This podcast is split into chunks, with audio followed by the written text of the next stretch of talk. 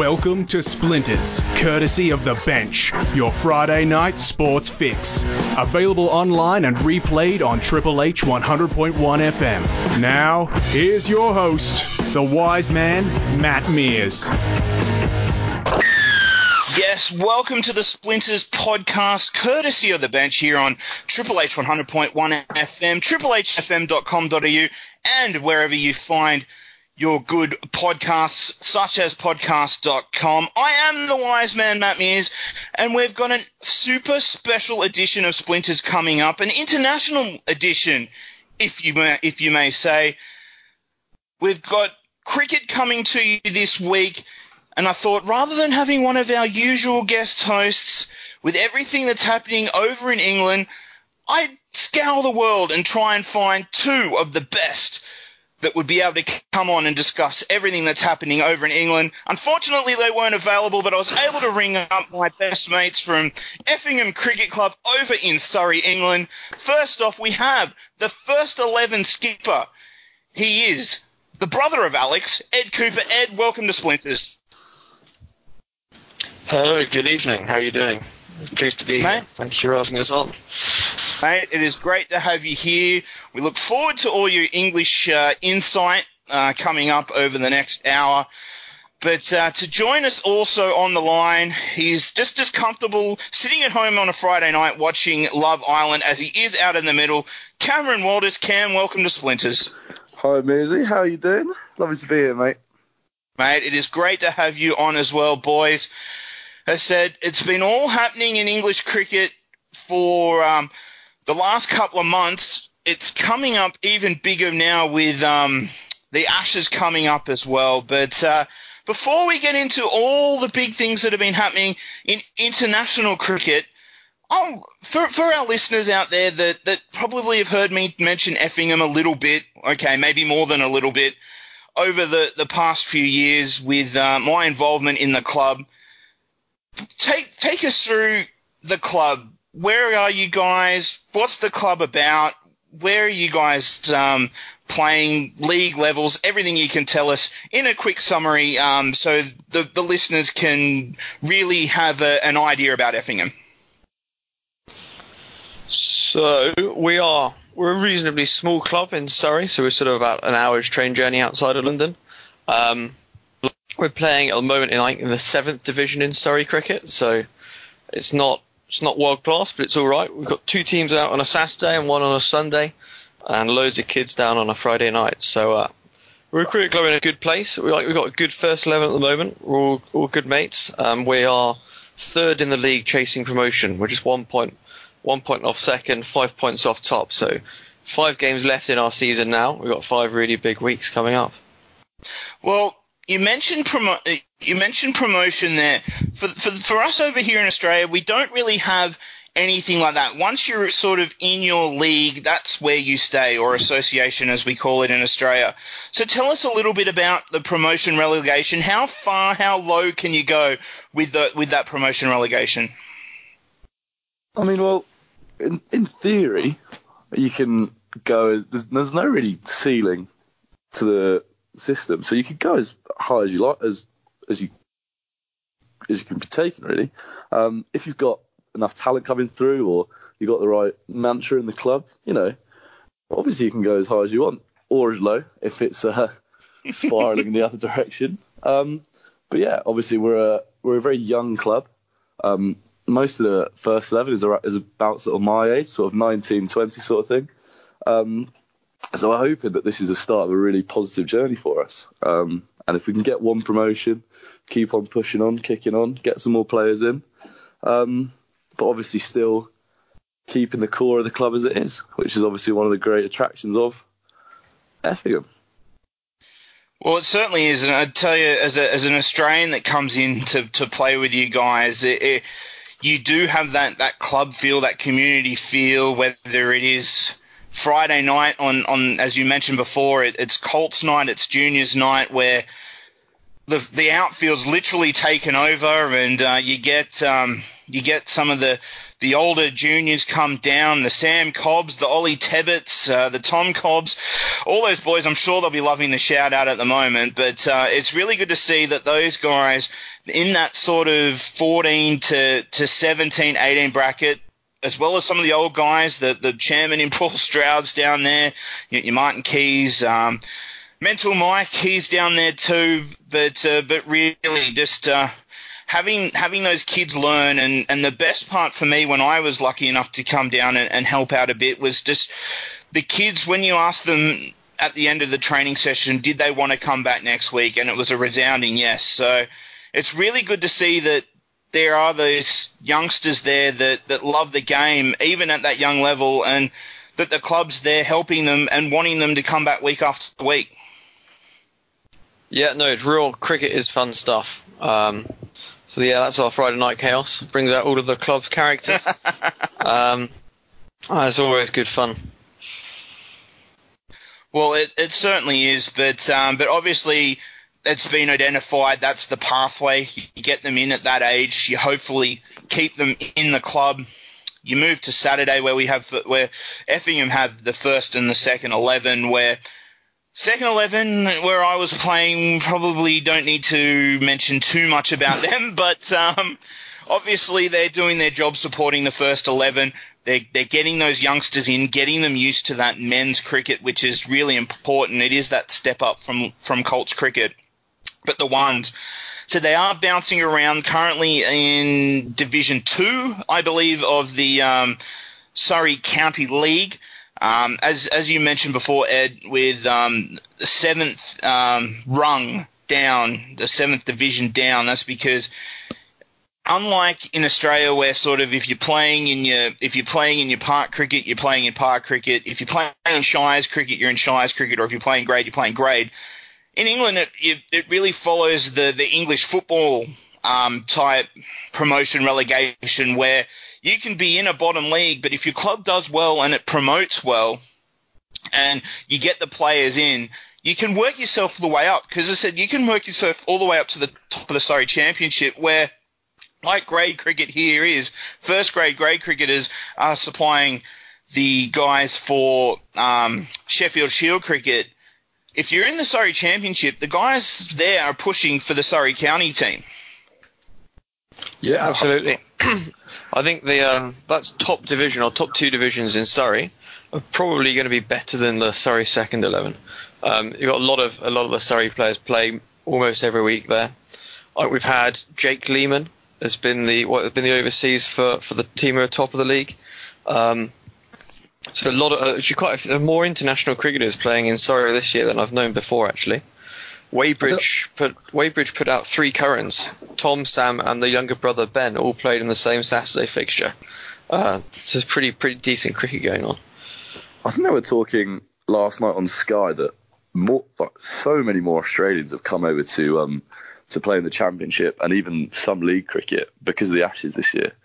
Because obviously, in the past, it's been mentioned that Australians don't come over early enough and aren't used to the um, English conditions. So I think they've made a real effort this year, and that obviously filters down into um, into some level of league cricket and you know lower levels rather than first class. So what you're saying is that I should feel appreciative that you guys were able to squeeze me in. You didn't guys didn't get a better offer. Yeah, we could just about find you a spot, I reckon.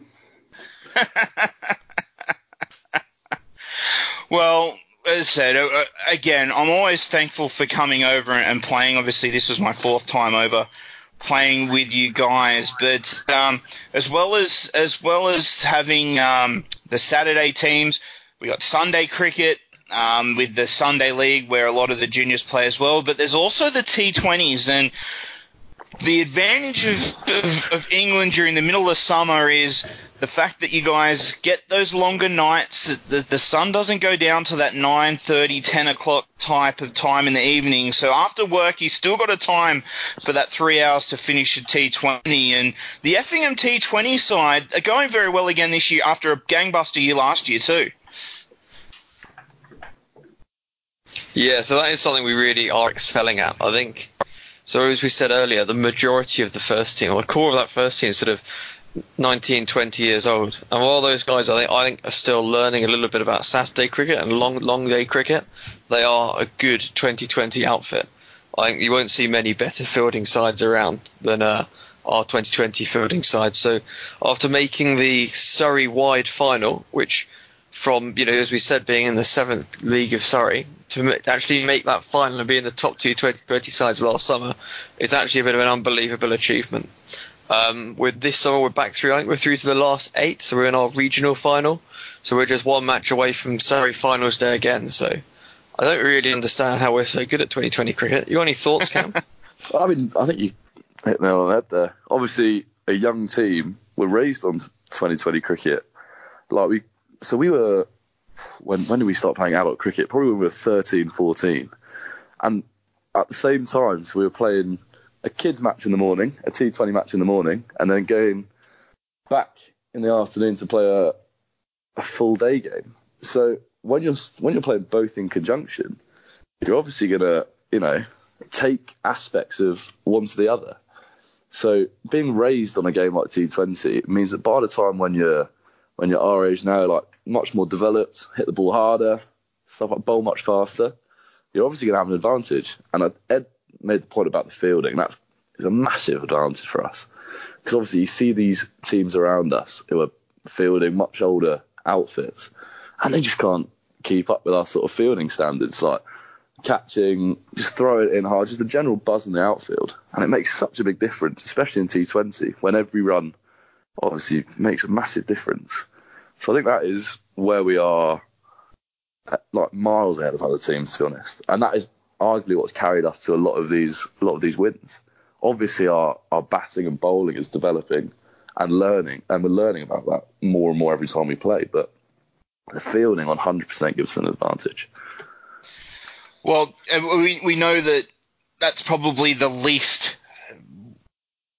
It's the least focused on part of cricket. Obviously, we go to nets on a Thursday night in Effingham's case, and I know, like I said, the, the, the fielding drills and everything like that, it's more than we ever see in Australia. And you, if you can focus on that, on the on the least the, the, least focused on things and be better than that in your opposition, particularly when you're playing those older sides where, yeah, they've got some good bowlers, they've got some guys who can hit it out of the park, but uh, when you're taking those quick ones and twos to fielders a bit slow and you're cutting them off, then obviously that's going to be um, a, a, an advantage to you. But from a, from my perspective, coming through as well, you've you've got some of those players there. You've got your Chris Fusions and the guys there that the all rounders that, that can do a bit of everything. And I think they're the players that oppositions kill for. I saw on Effingham social media a couple of weeks ago, you had your brother Ed Alex Cooper, who for the ones he's for the first eleven he's he's batting down the order, but he's been making runs and, and he got you guys home in a very tight game. And if you got these guys that can contribute with the bat, with the ball, and in the field, no matter if it is T20 or if it is um, first 11 cricket, no matter what it is, it's going to do a lot to help you win cricket games. Yeah, absolutely. I think that's one of the real strengths of our group is that, especially when looking to pick the team, we want guys who bat bowl field. Um, so we want you know athletes that can contribute to each part of the game. Really, that's the aim. Well, I said it. I think you got two of the uh, two of the only blokes in the team who can't do all three in me and Ed because we are yeah, toilet at bowling. Mate, I, I played some games with you, Cam, and you've taken wickets. They might have been burgled, but you took wickets. Oh, and Ed's off spin. We're, we're, talking about going up in the world. If we're talking about my bowling, then we really aren't. We are really in trouble.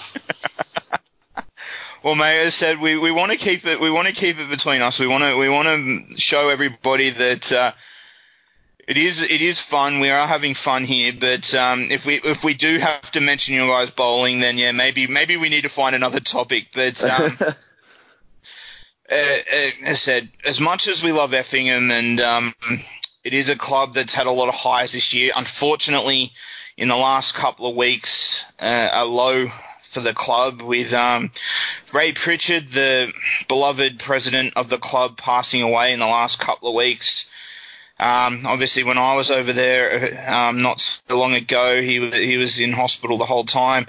Obviously, everybody had high hopes that uh, he was going to pull through and, and just needed some surgeries and, and everything like that. But uh, when I got back and heard the news that uh, he was able, he wasn't able to keep up the fight, and uh, he's left a big hole within the Effingham club, boys. Uh, tell us a little bit about Ray and what he's done for the club, and and just uh, the reaction to his untimely passing.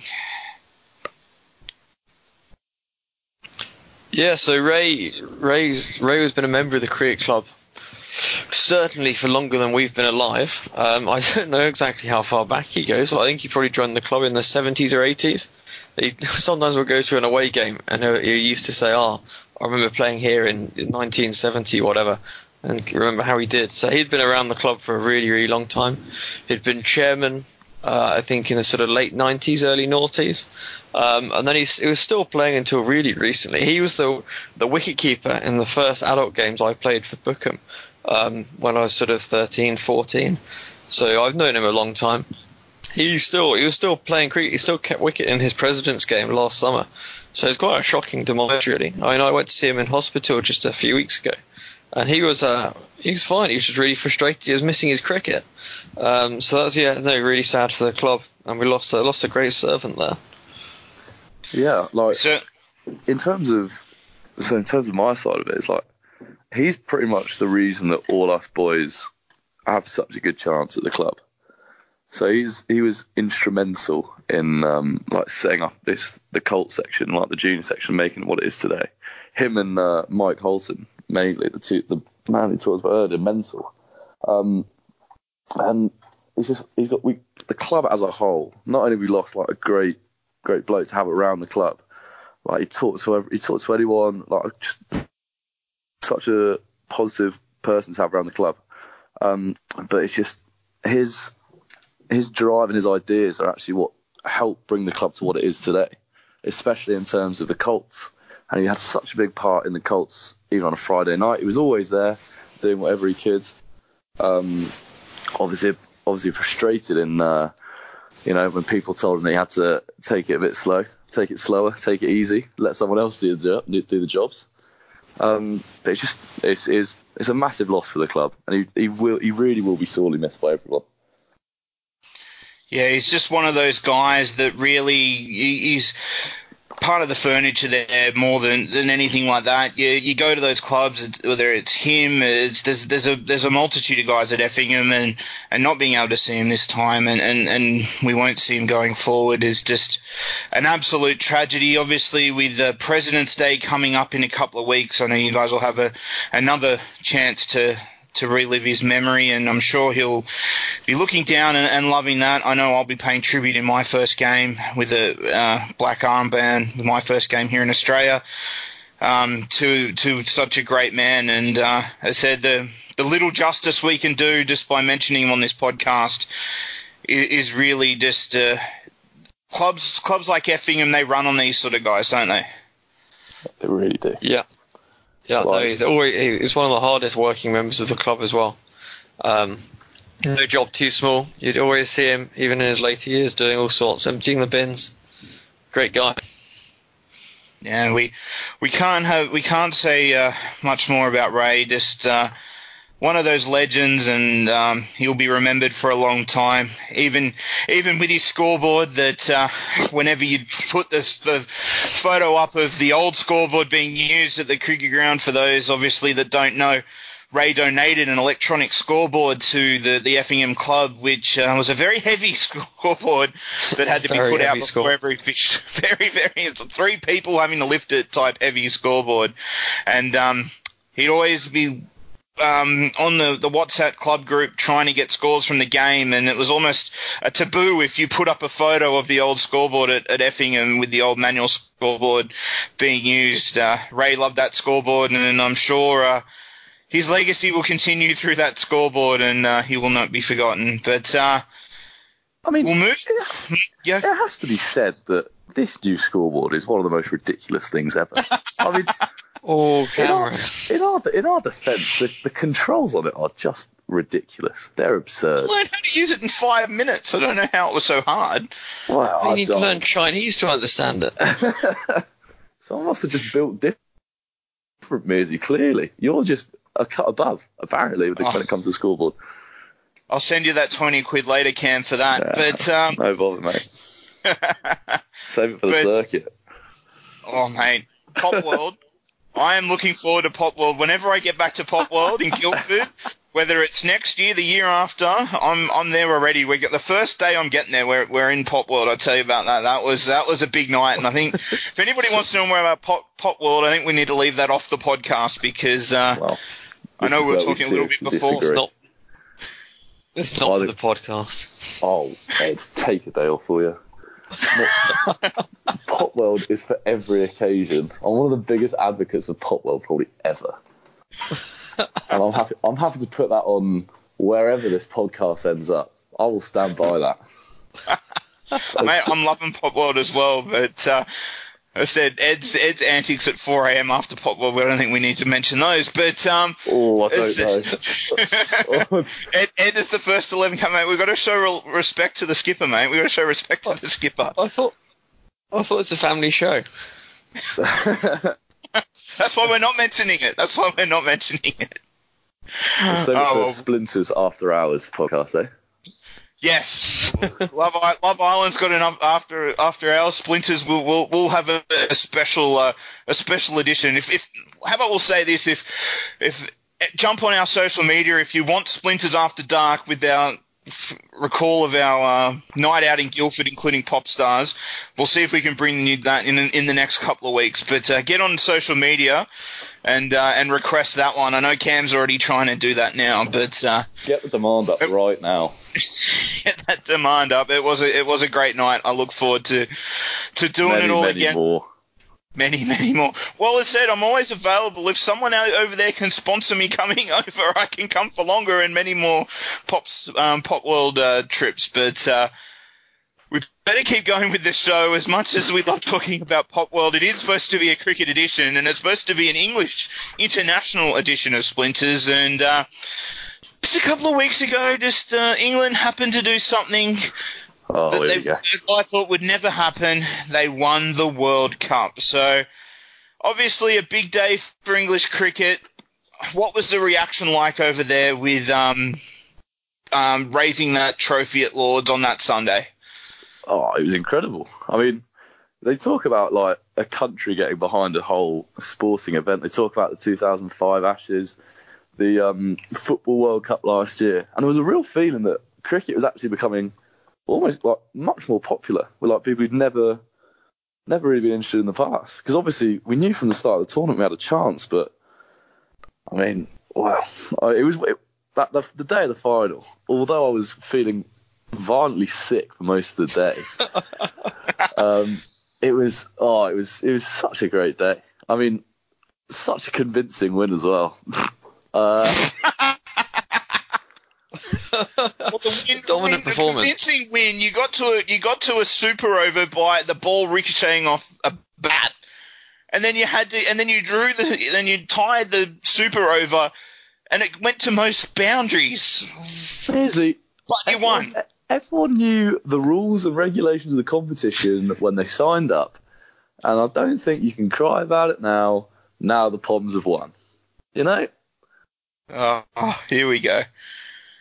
Here we go. But it, it, it had to happen eventually, and uh, from the 2015 winners in Australia to the 2019, as much as the New Zealand should have won it, we congratulate you for that big victory. But as much as I think everybody's talked about the, the World Cup, I I want to know a little bit more now before we a couple of minutes before we got to take a break. What does this mean now to English cricket? Going forward, you've won it, it's been great. What happens this year, next year, five years into the future for Effingham as well as for just cricket in general? Is it going to see more players? Is it going to lead to um, improvements in the game? What, what's your guys' feeling on, on what this win does to cricket going forward? So, firstly, I, I, ju- I just think it- it's good to always win the pre-test series one d- one day series. Uh, you'd rather win it than not win it. Um, but you know, I don't think it's going to be that relevant come Thursday at Edgbaston.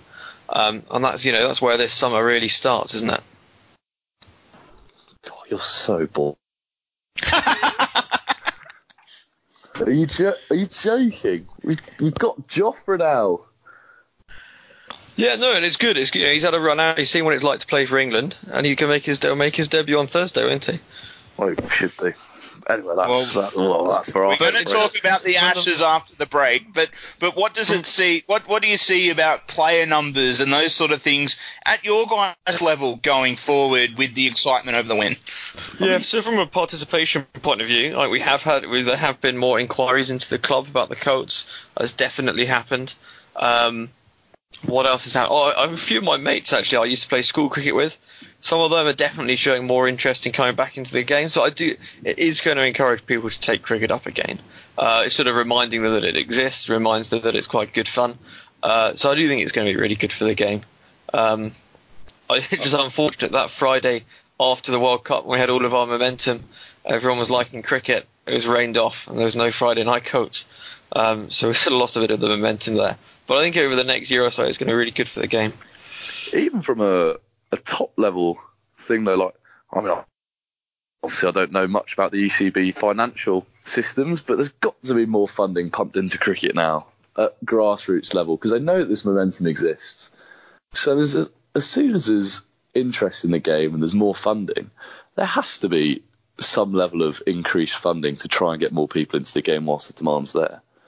And that and that for a small club like us, hopefully filters down all the way to improving our facilities or our participation level, and that could only be positive, can't it?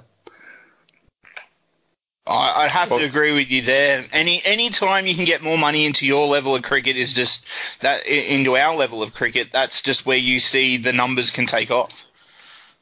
Yeah, hundred percent. Like uh, little clubs like us sometimes rely on that sort of funding to to push us on to the next level. So a big, like a massive win like this and a genuine increase in interest in cricket nationwide has to be will show positive signs for us. Well, I said, I, I don't think anybody can disagree with you there.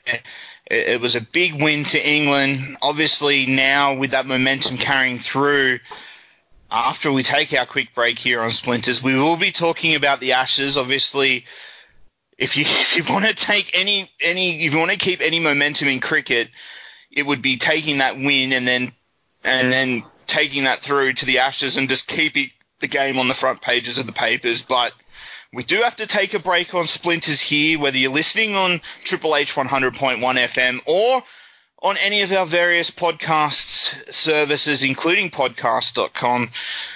For Matt Mears, for Ed Cooper, and for Cam Walters, we'll be right back. It's time to hit the ice. Your All About Caring Sydney Bears are back for the 2019 Australian Ice Hockey League season with all the speed, hits, and goals that ice hockey is famous for. Buy a season ticket package to ensure you're not left out in the cold as your Bears rip and tear with the aim of going one better on last year to claim the 2019 Goodall Cup. Log on to bearsden.com.au for all your season ticket and merchandise options. And for the latest Bears news and updates, tune into the bench every Friday from 6pm. Sydney Bears, hear us roar. Sponsors of Triple H.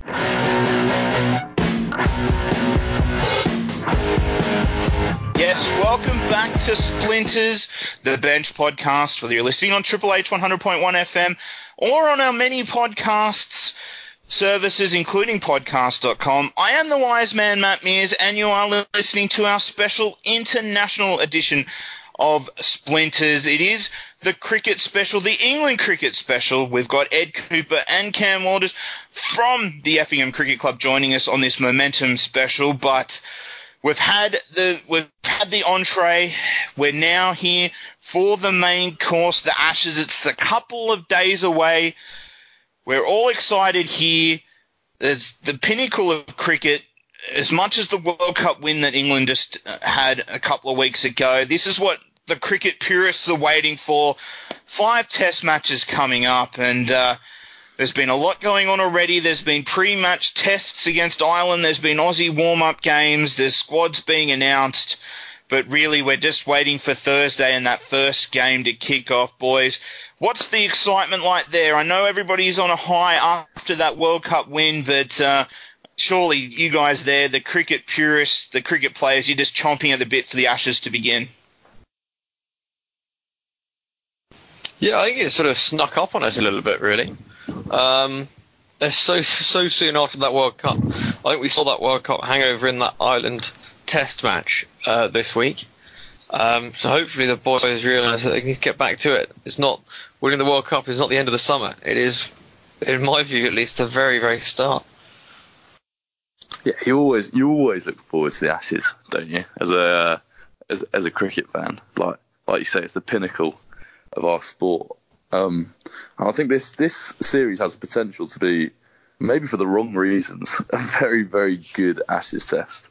Short as well because no one can take it past three days, but that's not the point. Um, but yeah, I think re- a really interesting series in the making. Well, we'll mention the couple of warm up games that we've had. England first up. They had the test against Ireland at Lords. You're saying it, saying it not going past three days. This one didn't. It had everything though. England suffering that hangover, all out for 85 on the first day. Ireland, they were all out as well for 207, 20 wickets falling in the first day. Uh, England, though, they, they put on a much better performance, but with Jack Leach top scoring, opening the batting, the ultimate dream, the number 11 coming out to open the batting and scoring 92 to make 203. But uh, I know on our side over here, watching this in interest, waiting for um, the Ashes to begin, Ireland, they only needed that sort of 180 to win. I know on the bench last Friday we had Nathan Smith, who was part of Ireland's first ever test squad. He was on the line talking about it and, and just what it could mean to Irish cricket if they could get the job done. You thought with 180 it was going to be close, but uh, Chris Woakes and Stuart Broad had other ideas. Ireland all out for 38, and uh, as much as the disappointment for us Aussies and for the Irish, I'm sure as English fans you would have been happy to see that happen because you needed something coming into this Ashes series where if if Ireland had gotten close even and it was still a win, you'd be sort of just a little bit shaky. But now you you made that statement bowling out Ireland for 38.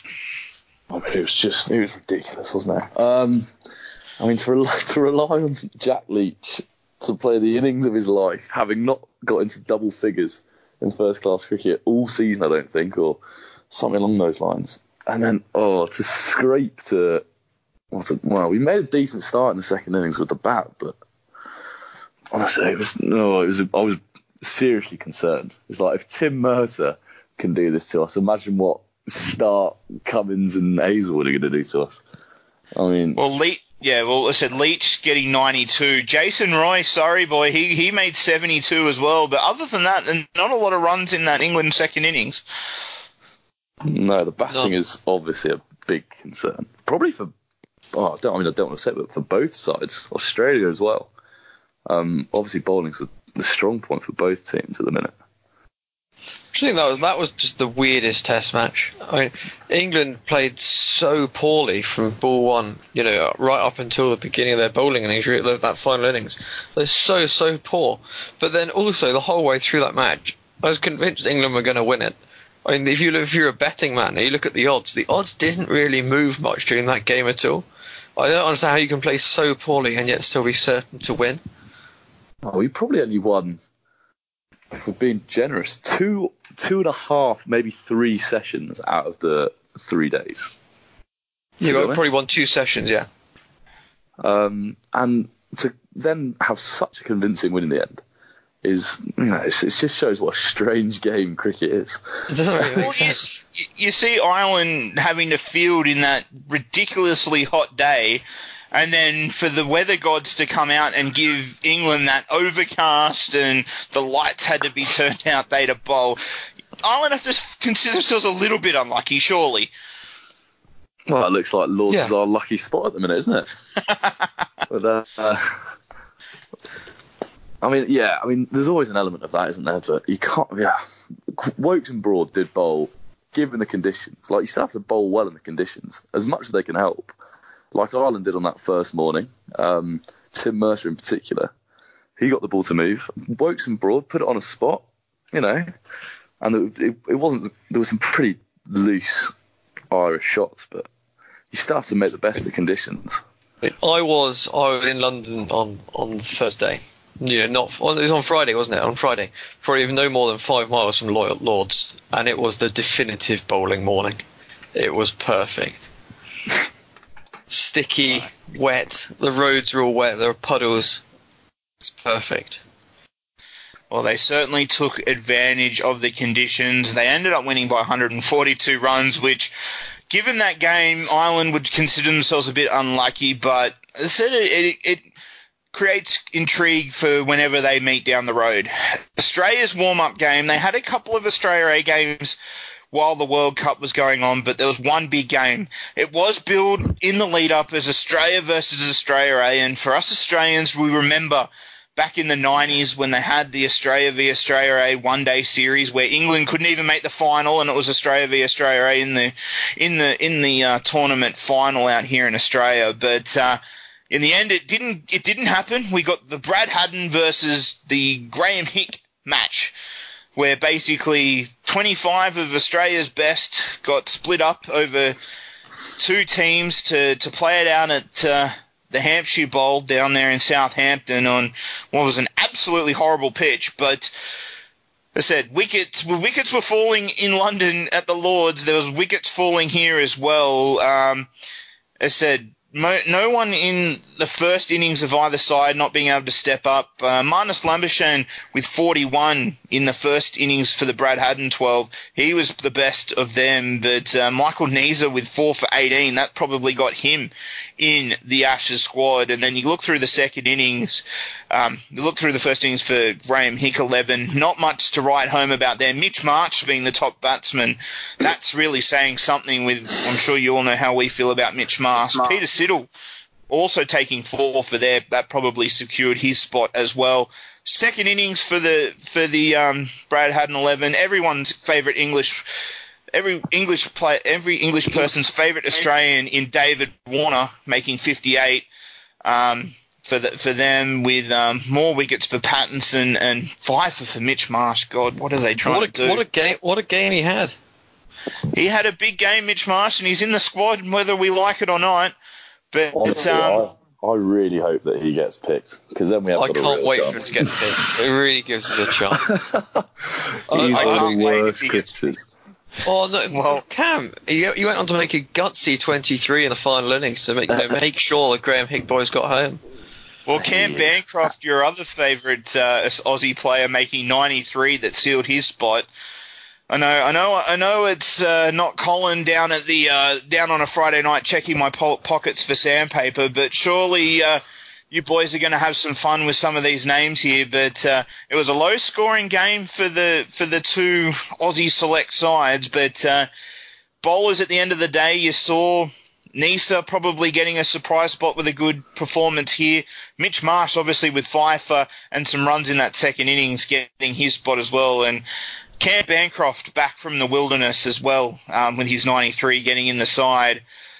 I know that you guys want to see that, that, that, that trio of Warner, Bancroft, and, and Steve Smith in there because I'm sure you guys are ready for them in the grandstand.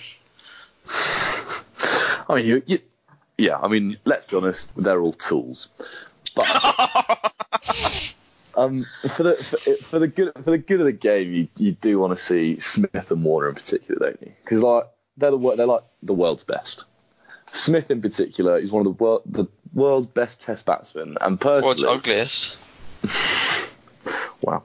Well, Sorry, yeah. Mr. Style. because Ed, you just reek of uh, visual pleasure when you bat. Uh, yeah, I, you want you want to see them. Smith in particular, like when he went last time he was in, England, he made that unbelievable double ton at, at Lords, and you just you want to see him for the game, don't you? Yeah. No, Um, oh, apparently not. No, it's good. It's good. Definitely good to have Warner and Smith back. I think just just looking through this card, I think I'm quite I'm quite pleased by who did well in this Australia game because it's not it's the guys that I think don't worry England. I think you know My, Michael Neser in the squad, bit of a waste. Cam Bancroft get, probably getting back in the side. I don't think he's going to hurt us. I don't think he's got the game to hurt us. He's been over at Durham all summer. And he's scored some runs, but not many runs, and he scores them so so slowly like you are England, and you got you know you got James Anderson and whoever else bowling at him, there will be a ball that's going to get him before he gets any runs, before he gets you know match changing runs. So happy to face Bancroft. I think who else is going to pad out that middle order? I mean, that's what I was. That's what I was thinking. Like, I'd love the to hear what bodies? Thinks of this, but one bloke that I was delighted was not in your squad was Alex Carey. Yeah, Why on earth has he not been selected? Well, I said I think it was a race between him and um, Matthew Wade to be that reserve wicketkeeper for the amount of runs that Wade has scored. I think the powers that be in the in the Australian side still recognise Wade as a wicketkeeper batsman, and uh, with the weight of runs that even though the historics that, that Alex Carey showed, and in my mind, when Tim Paine retires, and I, I don't think that's going to be too far off. Carey is the man. He will be the man to take over from Tim Paine. So it is interesting to see that he couldn't make this squad, but just to, for perhaps that the, the, the public outcry of having to get Wade into this side and the fact that they're expecting Paine to play all five tests, that Carey's just going to have to wait his chance. No, but I, I agree with Matthew Wade getting selected because he should have been selected probably two or three years ago with the amount of He was in there two years ago. But Yeah. playing because he's not been playing. He, he I was, think- he, I think, back in 2017, about that sort of time, he was he was the the wicket keeper batsman, and then when everything sort of happened, that's when T- see Tim Paine took over from Wade. That's that's what that's what a lot of people don't seem to forget. uh, Seem to forget is that um, that Paine hasn't been in that role very long, and he took over from Wade. So Wade uh, in the Australian eye, Wade's always seen as this guy. He's he's sort of the he, he- he's the one that's known for a bit of chirp out on the field and and playing the game really hard. Which after all the events of South Africa, they've been trying to get away from. So it's interesting to see, but it's interesting to see him back there. But weight of runs does it. What do you What do you think about Miz? What do you think about Paine? Like, because when you look at that squad, you actually you got to think, and who's going to play in that eleven? Surely the one who has to go first is actually Tim Paine. Like, what does he justify even being in that team? He's not made any runs in the warm up. I Um, th- when does he ever make runs? Before he got selected, did he even make any runs in? Um, I Great don't- he wasn't. He, he was, he was barely in the Tasmania side when he got selected for Australia. like, did he make? Well, Wade Wade is the incumbent keeper for Tasmania, so it, it's an interesting one with Tim Paine. He, he's more of a selection, I feel, because he's the one that they want to represent Australia. He's the one that they want the face of because he's not that Smith, he's not that Warner, he's not that ugly Australian type. He is the, How- the happy-go-lucky, the the the the cheerful type of guy that they want to show Australian cricket as now after everything that happened in South Africa. So he just looks so in touch. good. He looks so good. You know, baggy, long sleeves, gloves. He is. He's a. He is a great, great looking wicket keeper. I, I'm I'm not sure about this whole. You're getting away from the Australians that got you to being the best team in the world. Oh yeah, they've lost their bottle. Like, imagine not picking someone like I think Alex Carey. I don't know. I, I was I couldn't believe it because why can you not just get picked as just a batsman anyway? Take the gloves away from him. Do like do a, do a thing with Jos Buttler. Picked as a batsman, started as a keeper. Picked as a batsman. That, is now that is my. That is my question. That's why. So who's going to fill up this Australia middle order? Wait, do we know if Khawaja is going to be fit yet? Is he in the squad? Um, He is, in, he the is in the squad. Well, why don't you boys? We'll we'll go into that now. We'll go into our Ashes teams. I'll read you out my team, and you guys can pick it apart. I only can really Should go be off the easy. squad that's been picked. Yeah, well, all right. I've got Warner, Bancroft, Khawaja, Smith, Head, Labuschagne, Paine, Cummins, Pattinson, Hazlewood, and Lyon. So no no Mitchell Starc, um, no Marcus Harris, who you could think could be a, a pick at the top of the order. No Matt Wade, no Mitch Marsh. Is Starc injured? There is he is that as I said him and Khawaja are both under an injury cloud. Yes. I was going to say, like, how could you not have Starc in there? Um, Well, how can you not? As I said, there's there's in my mind, if I could pick all four, I would. um, Yeah. But then you got to pick Nathan Lyon, and I said, as good as Pattinson and Cummins are now with the bat, they can't fill seven and eight. no, I mean, just listening to that, that um, squad, that lineup you got, it sounds like a long old tail. Well, as I said, but you can only really pick on, on what's in the squad. I said having a having like a Carey at six or having was said. I'm I'm I'm not a fan of Wade, so I that's why I don't have him in there. But but having a batsman of his type at six is something that selectors may go for to to take the game away. Hopefully, come in when the ball's say 50 overs old and not swinging around as much, and and um, score it say a strike rate of 80 and, and really get the scoreboard ticking over. But uh, when you've got a squad of 17, it is sort of hard to, Yeah, to, to get well. it back to 11. Well, that's the old days. That's the old days of, of Ashes tours when you're playing, when you're over there for the entire summer and playing a, a county game between every test and playing the one days as well. You needed that big of a squad, but now we're only really talking five tests and I think maybe one game in between against a county. I don't know if they need all that 17 or or if they needed guys to have a rest. There's players over there playing that can be drafted in.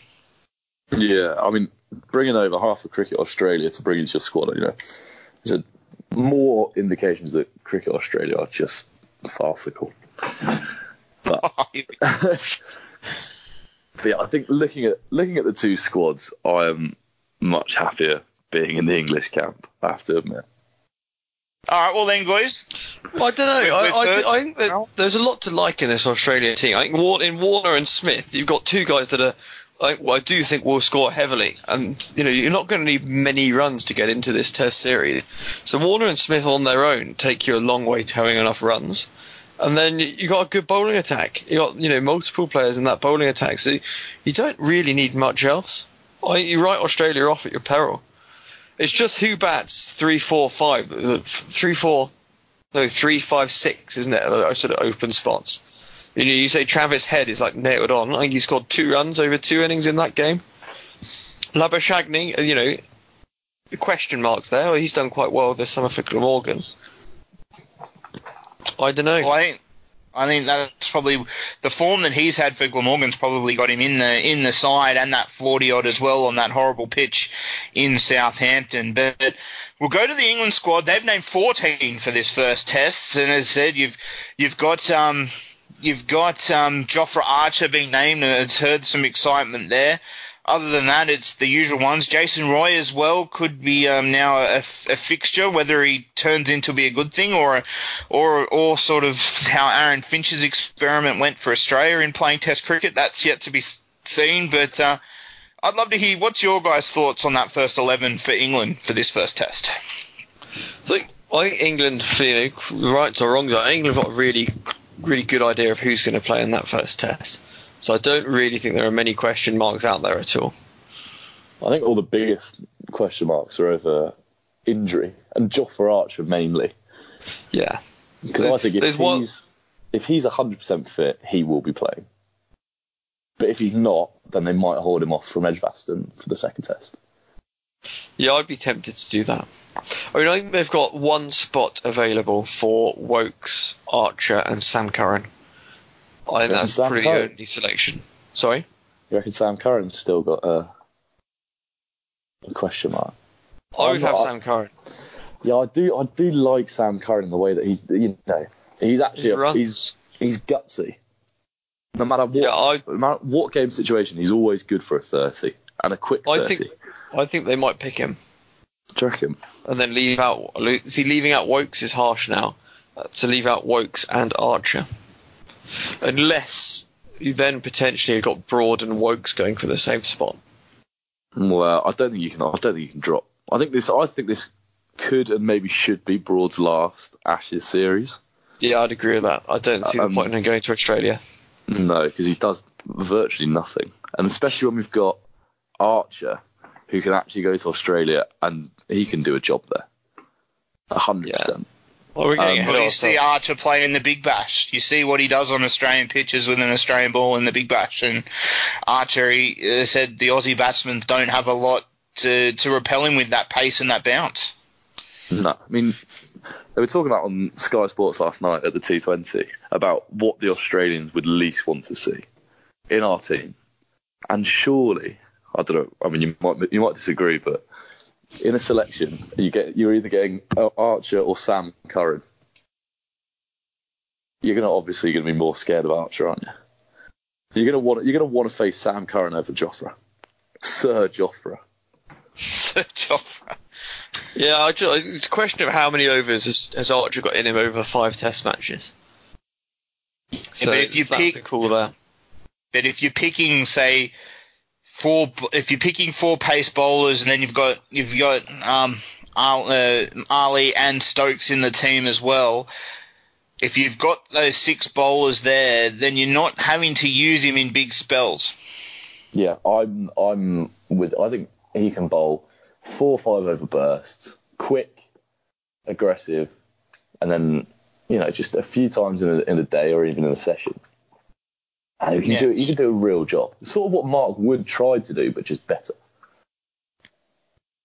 That is and then you've England- got Sorry, go on.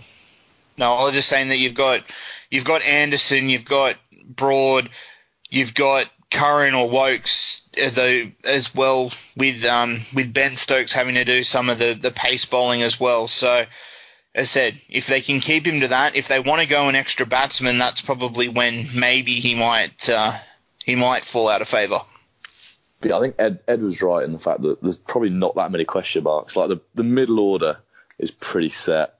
The only question I'd say, other than Archer, Woakes, Curran, is um, who bats three.